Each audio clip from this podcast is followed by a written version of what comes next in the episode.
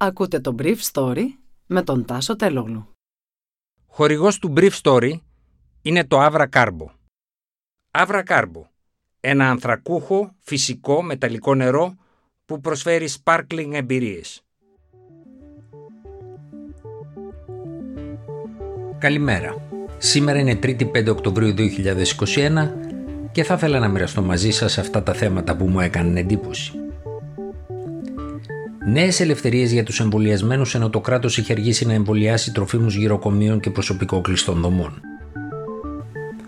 Προσωρινή, λέει το Eurogroup, η αύξηση της τιμής του φυσικού αερίου, αλλά δεν είναι και σίγουρο. Μια κυπριακή offshore για το χρηματοδότη του Ουκρανού Προέδρου.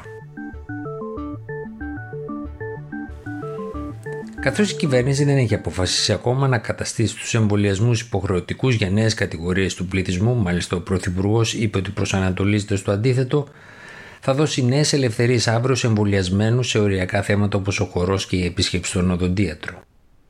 Την ίδια ώρα, χιλιάδες ηλικιωμένοι σε κλειστές δομές που έχουν ζητήσει να εμβολιαστούν από τις αρχές του περασμένου μήνα με την τρίτη δόση του εμβολίου περιμένουν ακόμα τα συνεργεία του ΕΟΔΗ. Ούτε και το προσωπικό αυτών των μονάδων έχει εμβολιαστεί ακόμα. Χθες ο Ευρωπαϊκός Οργανισμός Φαρμάκων έδωσε πράσινο φως για την ενισχυτική δόση του εμβολίου με διάφορους ωστόσο περιορισμούς. Διαχώρισε τους ανοσοκατεσταλμένους από τους υγιείς αναφέροντας για τους τελευταίους, για τις ηλικίες 18-55 ετών, ότι δεν είναι γνωστές συνέπειες της μυοκαρδιοπάθειας. Ο EMA συστήνει την τρίτη δόση για Pfizer και Moderna για άτομα με ασθενές ανοσοποιητικό σύστημα 28 μέρες μετά τη δεύτερη δόση. Για τους υπολείπους άνω των 18, αν θέλουν τρίτη δόση πρέπει να την κάνουν μετά τους 6 μήνες. Η κάθε μία εθνική αρχή εμβολιασμών πρέπει να πάρει την απόφαση για την τρίτη δόση με βάση τη διασπορά του ιού τοπικά, τη διαθεσιμότητα των εμβολίων αλλά και παίρνοντας ακόμα υπόψη τις σπάνιες παρενέργειες όπως η μυοκαρδίτιδα. Θα πρέπει να ζυγίσει δηλαδή τη ζημιά και το όφελος της τρίτης δόσης ανά άτομο με βάση το προφίλ που έχει κάθε ένας από τους υποψήφιους να εμβολιαστούν. Διαβάζοντας τη σύσταση του Ευρωπαϊκού Οργανισμού Φαρμάκων είναι ασαφές αν πρέπει ή όχι να κάνει κανείς την ενισχυτική δόση. Την ασάφεια αυτή επιβεβαίωσε χθες και η πρόεδρος της Εθνικής Επιτροπής Εμβολιασμών καθηγήτρια Μαρία Θεοδωρίδου. Σχετικά με την ερώτησή σας, είπε σε δημοσιογράφο, θα πρέπει να επαναλάβουμε ότι όποιος έχει κάνει τις δύο δόσεις του εμβολίου θεωρείται εμβολιασμένος και προστατευμένος. Το ότι πέφτουν τα αντισώματα και κυρίως υπάρχει αυτό το ορόσημο των 6 μηνών από τις περισσότερες μελέτες δεν σημαίνει ότι το άτομο αυτό είναι απροστάτευτο. Άλλωστε δεν ξέρουμε και ποιο είναι το ακριβές επίπεδο αντισωμάτων που θεωρείται προστατευτικό.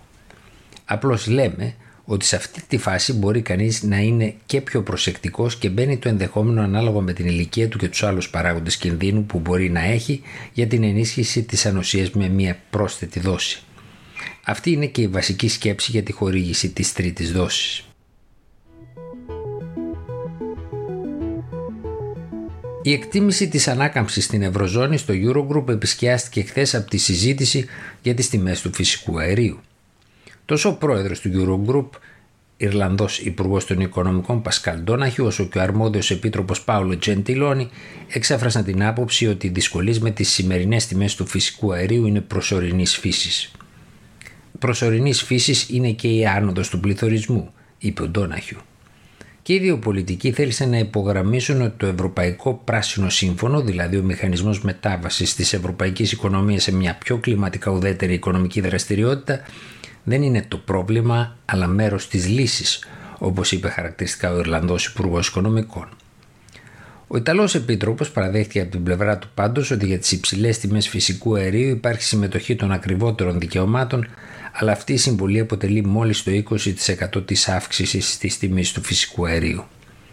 Πολλά θα εξαρτηθούν σε σχέση με την διάρκεια της εκρηκτικής ανόδου των τιμών και από το χειμώνα είπε ο κύριος Τσεντιλόνι αλλά και ο κύριος Ντόναχιου. Οι δύο πολιτικοί σημείωσαν ότι η Ευρωζώνη εργάζεται πάνω σε ένα μηχανισμό εξισορρόπησης των τιμών ενέργειας, χωρίς ωστόσο να περαβιάζει τις αρχές της ενιαίας αγοράς και ότι διέπει τις κρατικές ενισχύσεις. Ο μηχανισμός αυτός θα είναι προσωρινός. Στη χθεσινή συνεδρία του Eurogroup εκτιμήθηκε και η πορεία του ελληνικού προγράμματος, η λεγόμενη 11η αξιολόγησή του. Και ο Τζεντιλόνι βρήκε ότι υπήρξε πρόοδος στι ιδιωτικοποιήσει, στην εκπαίδευση και την ψηφιοποίηση του κράτους, εξήγησε ωστόσο ότι στην επόμενη αξιολόγηση θα κρυθούν άλλα θέματα όπως η δικαιοσύνη και η πρωτοβάθμια φροντίδα υγείας.